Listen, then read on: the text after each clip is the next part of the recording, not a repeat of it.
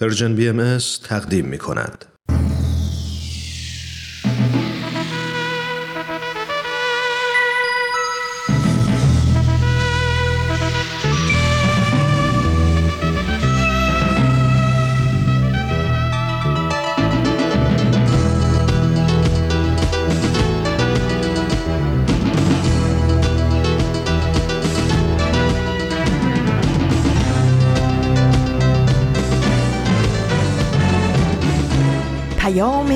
دوست برنامه ای برای تفاهم و پیوند دلها.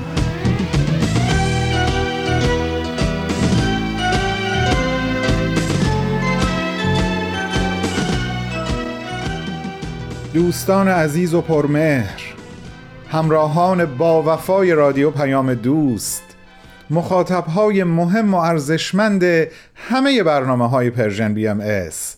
درود بر شما. روز نو و هفته نو به خیر و شادی براتون در حال گذر باشه الهی. این شنبه هم به نیابت از طرف همه همکارانم در این مجموعه با شما همراه و از این بابت خوشحال هستم. به برنامه خودتون خیلی خیلی خوش اومدید.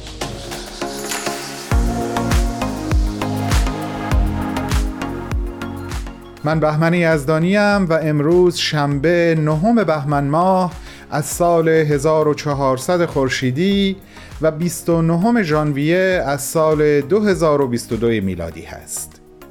سخنرانی و معماران صلح مثل شنبه های قبل عنوان برنامه هایی هست که قرار تقدیم حضور شما بشه. پس تا پایان این 45 دقیقه منو همراهی کنید.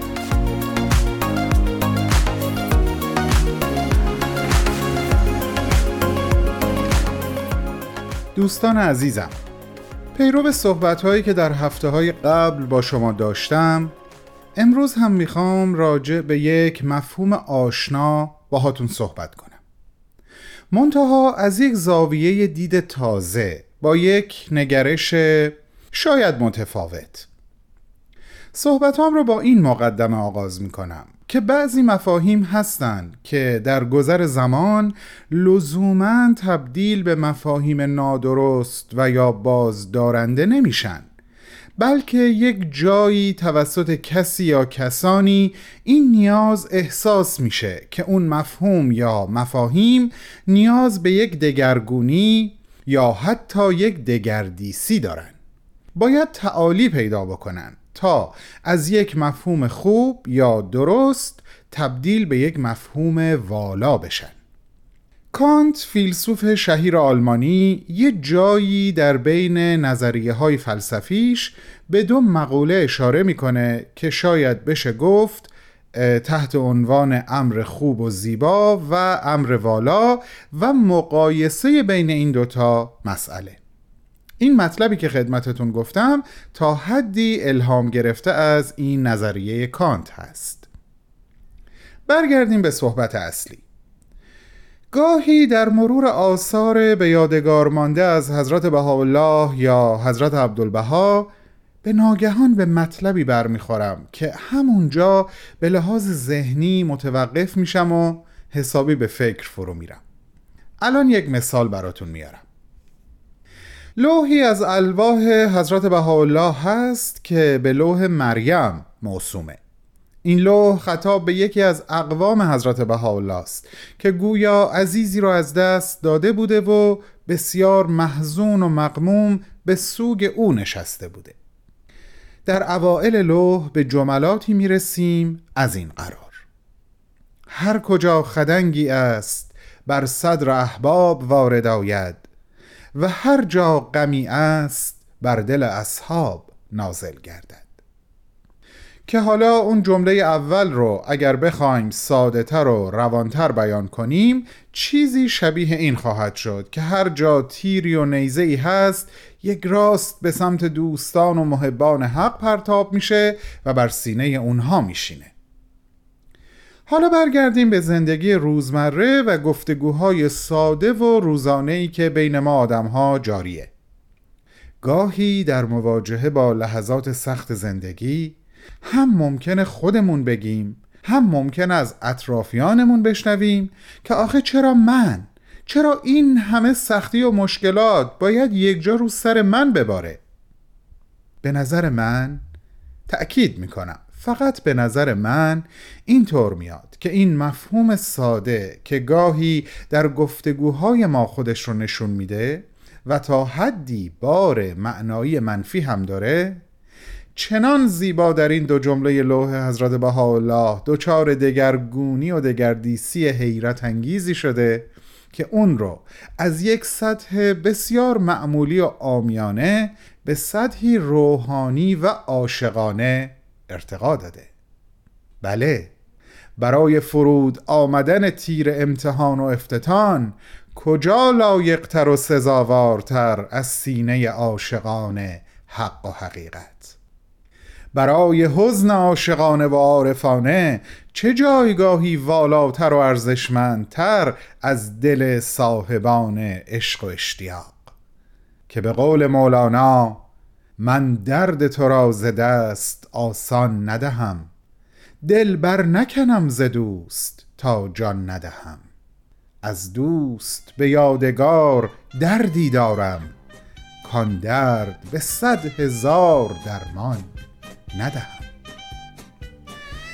بسیار هم عالی ازتون متشکرم که به حرفای دل من گوش کردید.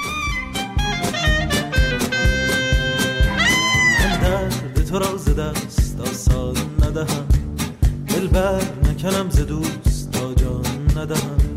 از دوست به یادگار دردی دارم. از دوست به یادگار دردی دارم. کان درد به صد هزار درمان ندهم. کان درد به صد هزار درمان ندهم. دوستان و علاقمندان به برنامه سخنرانی. در خدمت شما هستم با دومین و آخرین قسمت از سخنرانی سرکار خانم مهرنگیز کار وکیل، نویسنده، خبرنگار، فعال حقوق بشر و حقوق زنان در سی و یکمین کنفرانس انجمن دوستداران فرهنگ ایرانی در سپتامبر 2021 تحت عنوان نقش مادران در یک جامعه تکسرگرا. قسمت اول از گزیده صحبت‌های ایشون رو هفته قبل شنیدیم. امروز به اتفاق قسمت دوم رو گوش می‌کنیم. با ما همراه باشید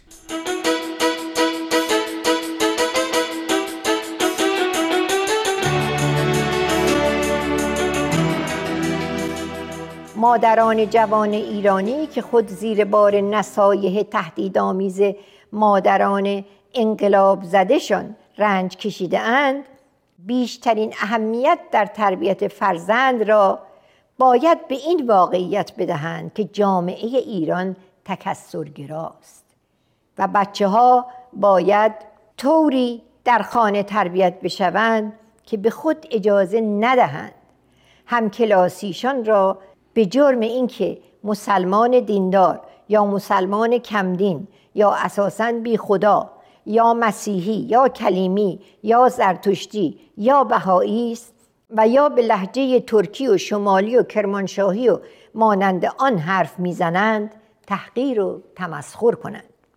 می توانیم پیش بینی کنیم که در صورت وقوع یک تغییر بزرگ در نظام حکومتی ایران البته هجاب اجباری نخستین فرمان ضد حقوق بشری است که مردم آن را زیر پا می‌گذارند. از طرفی رفتارهایی در زنان متنفر از هجاب امروز می‌بینیم که نگرانمان می کند و نشان می دهد در صورت وقوع آن تغییر خیلی احتمال دارد زنان خشمگین از هجاب خود تبدیل به نیروهای سرکوبگر بر ضد زنانی بشوند که به هر انگیزه دوست دارند هجاب داشته باشند و آنها هم حق داشتن هجاب را برای خود محترم می شمارند.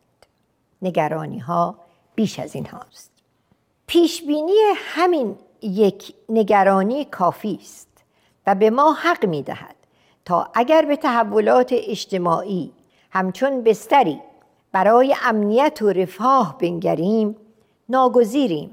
در شیوه های تربیتی فرزندان تغییرات بزرگ متناسب با جامعه متنوع و تکسرگرا را بپذیریم.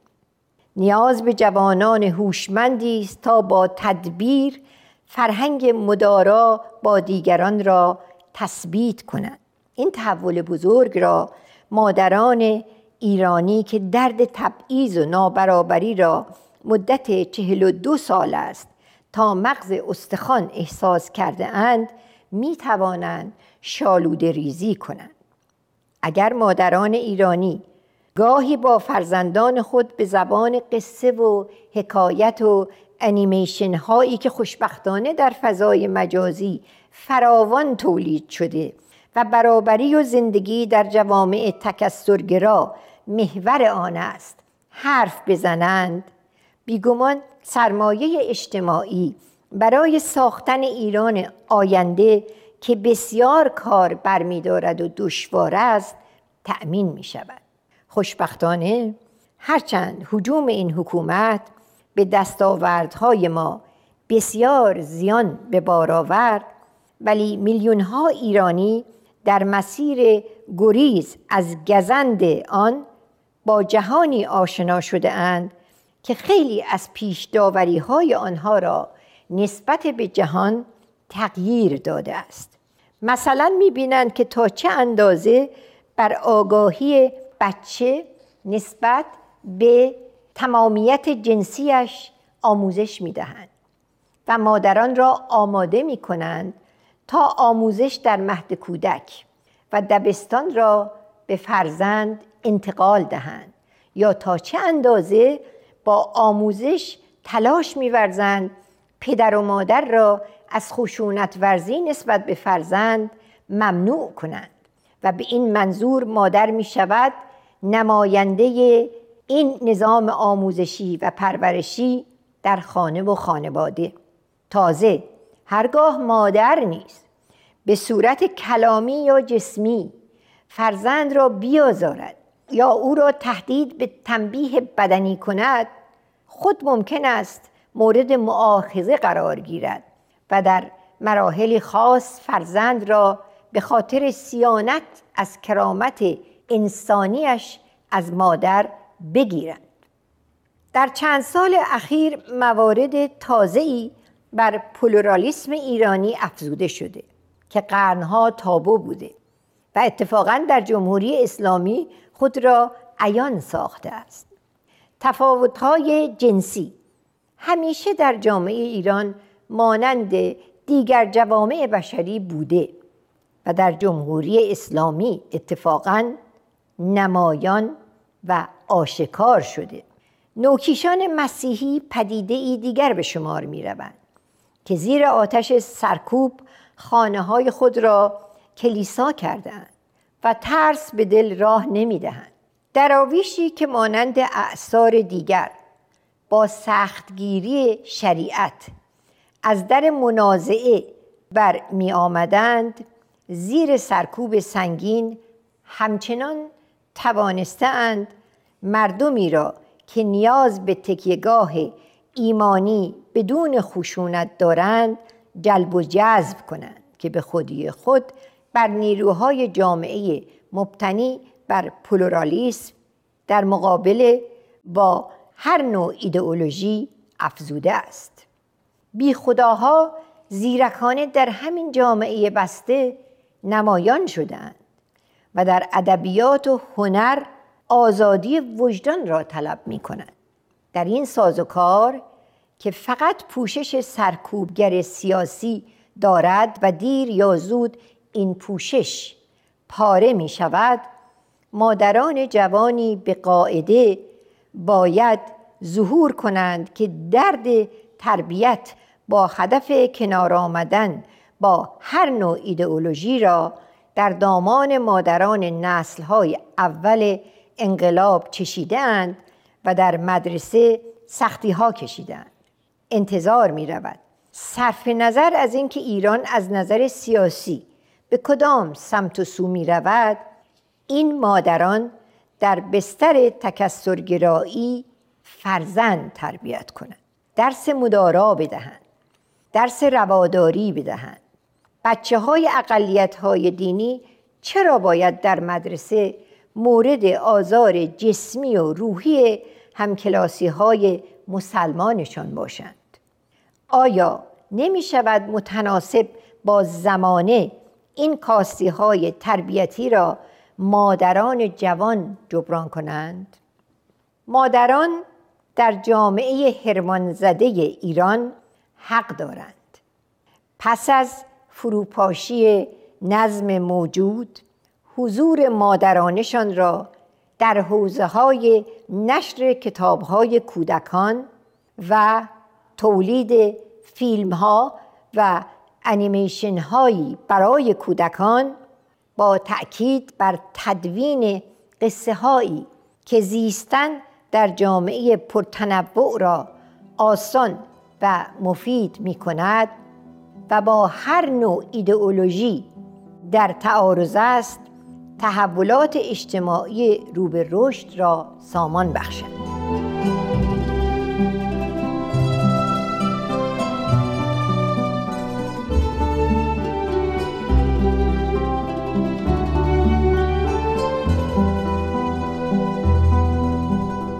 عزیزان شنونده شما صحبت‌های خانوم مهرنگیز کار رو گوش می‌کنین در سی و یکمین کنفرانس انجمن دوستداران فرهنگ ایرانی در سال گذشته یعنی سپتامبر 2021 عنوان سخنرانی همونطور که خدمتتون عرض کردم عبارت هست از نقش مادران در یک جامعه تکسرگرا. پس از چند لحظه کوتاه به ادامه صحبتهای ایشون گوش خواهیم داد.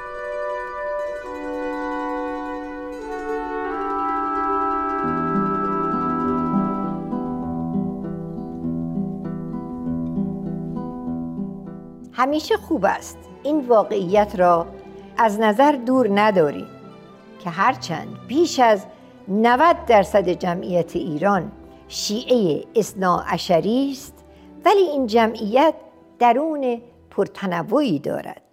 منسجم نیست امت نیست.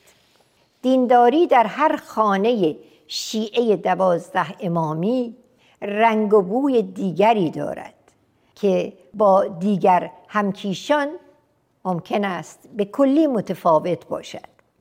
در خانه آشامیدن مشروب الکلی گناه کبیره است. در خانه ای نیست و به همین ترتیب تفاوتها بارز می شود و مخفی نمی ماند. بنابراین پلورالیسم در بیش از 90 درصد جمعیت قابل مشاهده است و دلیل ندارد آنها حرف اول و آخر را در نظام سیاسی شهروندان شیعه اصناعشری بزنند اساسا نحله های گوناگون شیعه اصناعشری در این سالها ریشه حکومت انواع ایدئولوژی را زده اند. چرا؟ چون معتقد به ایدئولوژی ولایت فقیه نیستند. عموما مقلد مشتهد و مرجعی نیستند.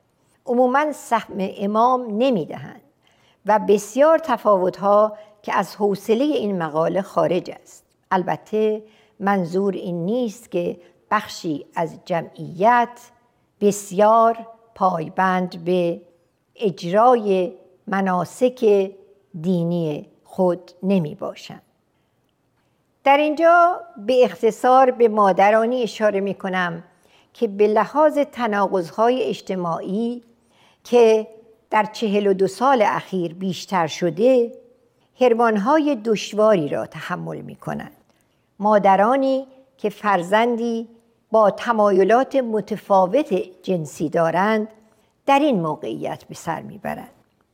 در جامعه ای که باید جامعه باز باشد تا این مادران بتوانند به هم بپیوندند با هم تبادل نظر کنند و با استفاده از آزادی بیان چگونه برخورد کردن با فرزندان خود را سامان بدهند در شرایط کنونی دست تنها هستند. در مطبوعات کشور و در انتشارات آزادانه نمی توانند هرمان خود را انتشار دهند. غمگساری از این مادران یکی از شیوه های کاستن از تنشها و تناقضهای اجتماعی است. از این دردها زیاد داریم و در یک کلام از این پس که نظام ارزشی حاکم را می‌بینیم. خود شیعیان دوازده امامی مانند من و دیگران سوراخ کرده و کشتی آن را به گل نشانده اند مادران ایرانی با تکلیف سخت اما رضایت بخشی روبرو می شوند که تأکید بر پذیرش چند صدایی در جامعه است. با تمرکز بر تربیت بچه ها بر پایه احترام متقابل به چند صدایی مادام که مادران ایرانی فرهنگ پذیرفتن چند صدایی را به بچه ها یاد ندهند تغییر حکومت فقط حاکمان را عوض می کند و تغییر به درستی اتفاق نمی افتد. مادران نیز برای توفیق در انسانسازی مدرن و چند صدایی تا آزادی بیان و آزادی دور همیها و محافل میسر نباشد توفیق در کارشان نخواهد بود.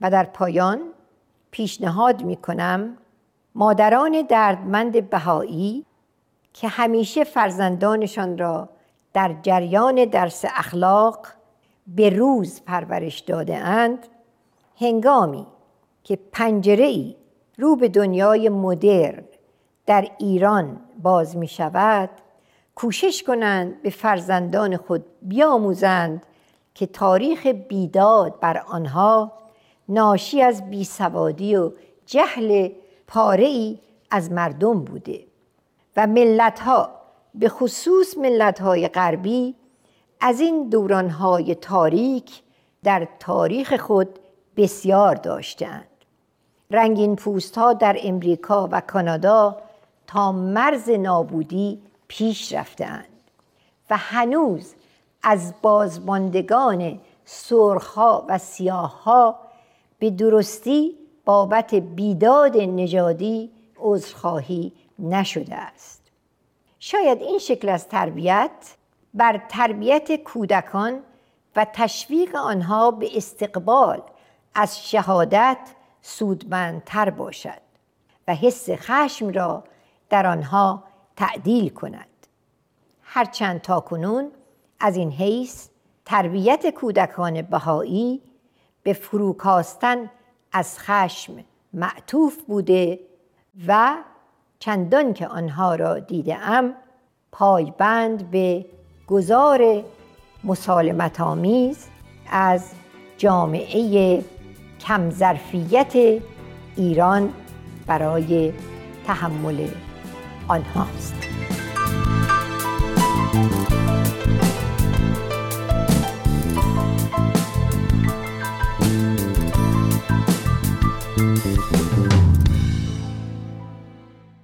دوستان گرامی این بود دومین و آخرین بخش از صحبتهای خانم مهرنگیز کار وکیل، نویسنده، خبرنگار، فعال حقوق بشر و حقوق زنان تحت عنوان نقش مادران در یک جامعه تکسرگرا. از شما دعوت می کنم شنبه هفته آینده همراه ما باشین برای شنیدن یک سخنرانی تازه از یک سخنران تازه. با بهترین آرزوها. اکسیر معرفت.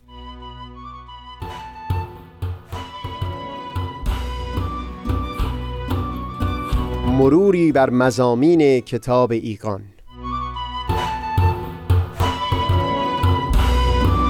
دوشنبه ها از رادیو پیام دوست. از تا همامه ازلی در شور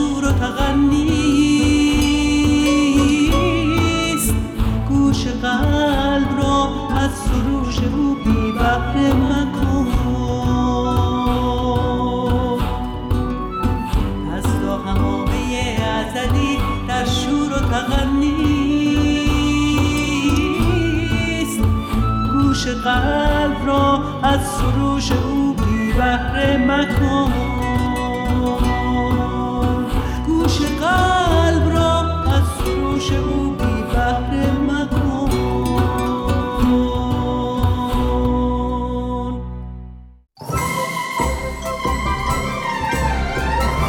شما تو ماشین پادکست هفت گوش میدی؟ آها بیشتر به بخش گفتگو علاقه مندین دوست دارید اخبار رو با از این دنبال کنی؟ داری چی کار می‌کنی؟ داری اینا رو برای ما ایمیل می‌کنی؟ آخه کسی موقع رانندگی توی ماشین تکست میده؟ تو رو خدا این کارو نکن وای مراقب باش پادکست هفت هر جمعه رادیو پیام دوست. موقع گوش دادن به ما مراقب باش تصادف نکنی. سلام و خسته نباشید. دوباره عرض می کنم به حضور همگی شما. از فرصت کوتاهی که در اختیار دارم می‌خوام برای یادآوری چند تا چیز مهم استفاده بکنم. اول از همه آدرس وبسایتمون هست که بدون شک اکثریت قریب به اتفاق شما اون رو بلدین. www.persianbms.org یادتون نره با ورود به این وبسایت و در ثبت نام در اون شما هر ماه یک خبرنامه جذاب و متنوع دریافت خواهید کرد. اپ Persian BMS رو حتما لطفا روی گوشی هاتون نصب کنید. به سراغ پلتفرم های ما در صفحات مجازی برین. همونطور که می‌دونین برای این کار کافی نام Persian BMS رو در یکی از این پلتفرم ها یعنی فیسبوک، ساند کلاود، پادکست، تلگرام و اینستاگرام جستجو بکنین. چقدر عالی میشه اگر یک بار گوشیتون رو بردارین و به ما زنگ بزنین. ما خیلی خوشحال میشیم صداتون رو بشنویم. الان شماره هامون رو هم بهتون یادآوری می‌کنم. شماره مستقیم ما هست صفر صفر یک هفتصد و سه ششصد و هفتاد و یک هشتاد و هشت هشتاد و هشت. و شماره واتساپ ما صفر صفر یک دویست و چهل پانصد و شست بیست و چهار چهارده. فکر کنم چیزی رو از قلم ننداخته باشم. فردا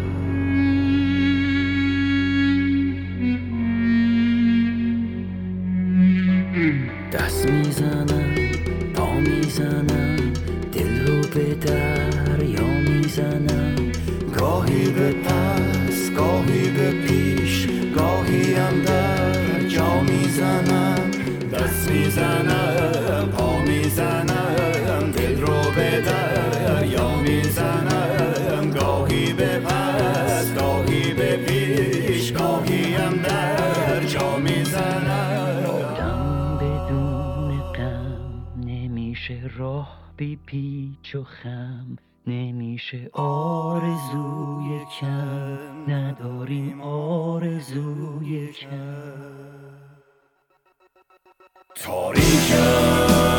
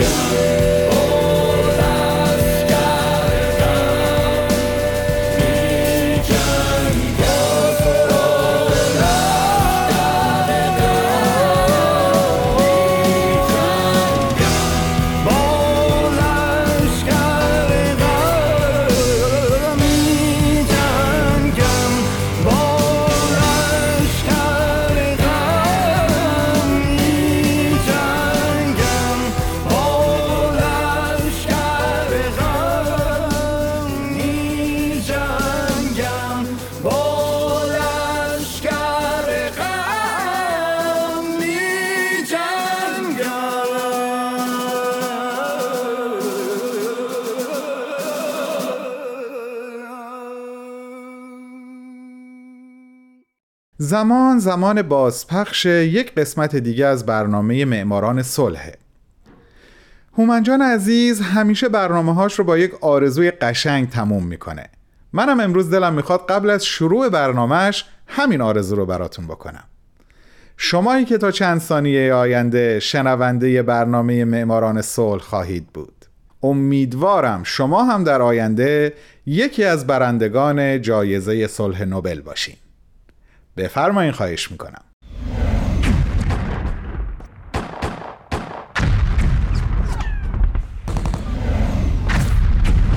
معماران صلح.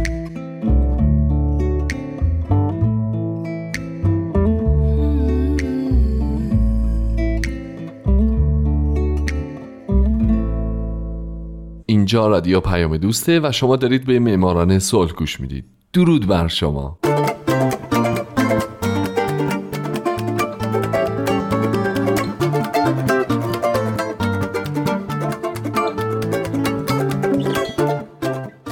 سلام به شما. به معماران صلح خوش اومدین. من در این برنامه سعی می کنم به زنان و مردان و شرکت ها و مؤسساتی بپردازم که به خاطر فعالیت هاشون به نوبل صلح دست پیدا کردن. کسانی که یا تمام زندگیشون رو وقف صلح کردن یا در برهه‌ای از زمان کاری کردن که دنیا برای ما جای امتری بشه. من هومن عبدی از شما می‌خوام که به معماران صلح شماره 48 گوش بدید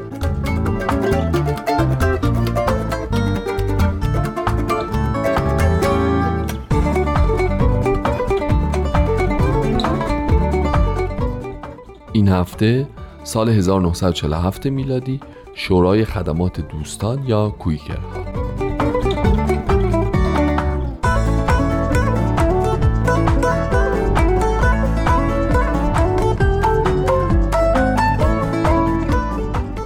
می‌دونم که می‌دونین و یادتون هست که هفته پیش من براتون از گروهی صحبت کردم به اسم کویکرها که در سال 1647 توسط یک کفاش انگلیسی بنیان نهاده شد و گفتم که در سال 1947 به مناسبت 300 سال به وجود اومدن این گروه که از همون اول با بیعدالتی ها مبارزه می‌کرد و فکر و ذکرش خدمت به عالم انسانی بود کمیته نوبل صلح به دو گروهی که بر پایه عقاید کویکرها شکل گرفته بودند به نیابت از همه کویکرهای جهان جایزه نوبل صلح رو اهدا می‌کنه. یکی کمیته خدماتی دوستان آمریکایی که در برنامه 47 معماران صلح راجع بهشون توضیحاتی رو دادم. و اگه دوست داشته باشید می‌تونین برین تو سایت رادیو و دانلودش کنید و گوش کنین. و دومی شورای خدمات دوستان در بریتانیا که در سال 1927 ده سال بعد از مشابه آمریکاییش تأسیس شد.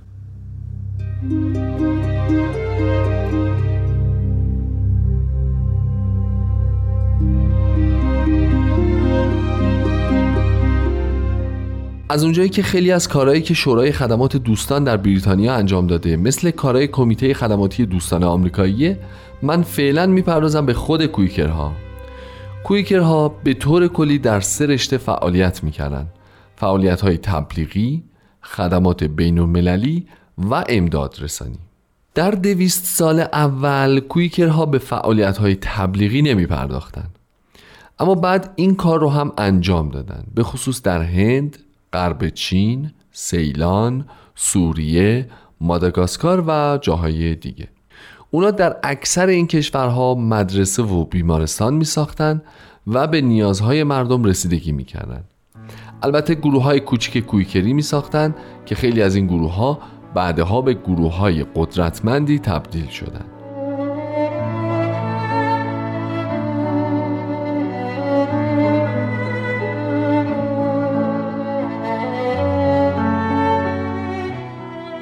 اما در زمینه اقدامات بین المللی که دومین شاخه فعالیت اوناست باید بدونید که اونها از همون روزای اول به وجود اومدنشون هم منادی صلح بودن هم با عهدهدار شدن پروژه هایی تفاهم و صلح بین المللی رو ترویج می‌کردن. یکی از کارهایی که کویکرها انجام می‌دادن نوشتن نامه به سیاستمداران بوده و اعلام اینکه راه رسیدن به صلح چجوریه.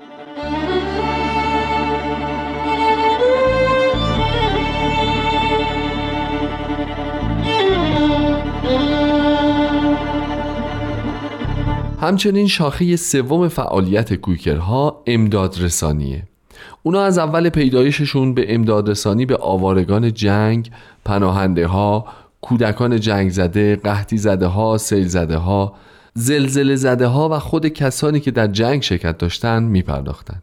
این فعالیت های گسترده باعث شده بود که کویکرها سازمان های مختلفی رو راه اندازی بکنن تا کارها با هماهنگی بیشتری انجام بشه از جمله گروه معمولیت برون مرزی دوستان و شورای دوستان برای خدمات بین المللی که بعدها در سال 1927 با ترکیب این دو با هم دیگه شورای خدمات دوستان در بریتانیا به وجود اومد. اما خیلی قبل از اون یکی از اولین امداد رسانی هایی که کویکرها انجام دادن در جریان دوران قحطی در ایرلند در سال 1847 تا 48 بود. همچنین فعالیت کویکرها در جریان جنگ بین فرانسه و پروس که اونها در شهرها و روستاهای این دو کشور پخش شدن و به امداد رسانی به آسیب دیدگان مشغول شدن. از همین زمان بود که اونها از ستاره قرمز و مشکی استفاده کردن و این شد نماد کویکرها تا به امروز.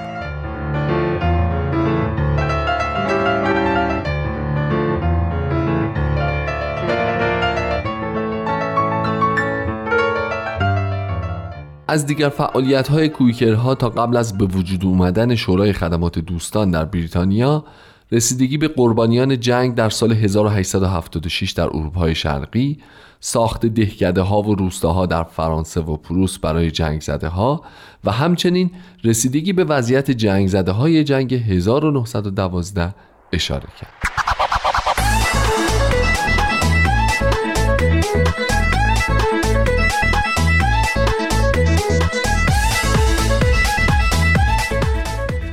اما اگه بخوام یک کمی درباره فعالیت های شورای خدمات دوستان یکی از دو برنده جایزه نوبل صلح در سال 1947 صحبت کنم می‌تونم به این موارد اشاره بکنم.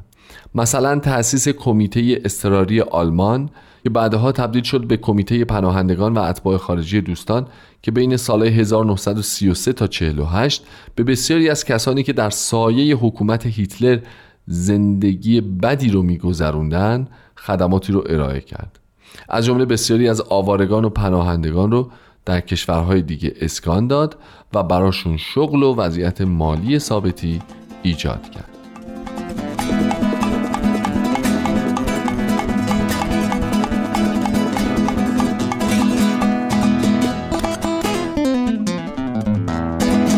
همچنین شورای خدمات دوستان در اسپانیا به خدمات امدادی برای جنگ زده های این کشور مشغول شد کمپ های پناهندگان در جنوب فرانسه ایجاد شد و به پناهندگان لهستانی در جریان جنگ جهانی دوم یاری رسوند مضافن در جنگ جهانی دوم اعضای شورای خدمت دوستان برای کمک به قربانیان جنگ در کشورهای فرانسه، هلند، یونان، آلمان، اتریش و لهستان پخش شدند و از اونا حمایت و پشتیبانی کردند.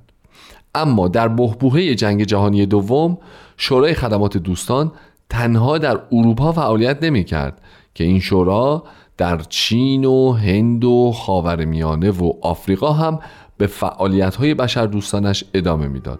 اونم با همکاری کمیته خدمات دوستان آمریکایی و گروه های کویکری دیگه در سراسر جهان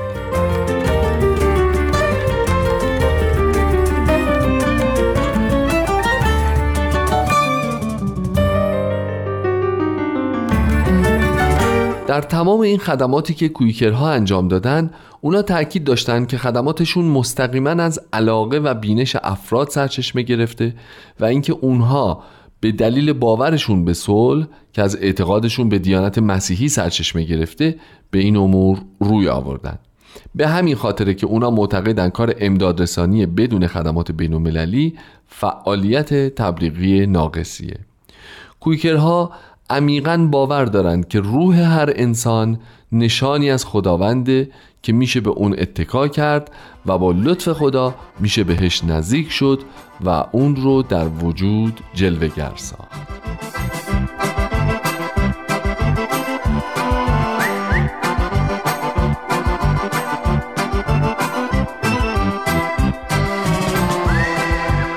دوستان عزیز شنوندگان مهربون فارسی زبانان با معرفت. دم شما گرم که این هفته هم همه کار و زندگیتون رو گذاشتید و به معماران صلح گوش دادید این آخرین برنامه معماران صلح بود در سال 1392 امیدوارم هر جا که هستید خوب و خوش باشید و سال 93 براتون سالی پر از شادی پر از صلح و پر از موفقیت باشه انشالله من هومن عبدی هستم و امیدوارم شما که امروز یکی از شنوندگان برنامه هستید در آینده یکی از برندگان نوبل صلح باشید. تا سال بعد شاد باشید و خدا نگهدار.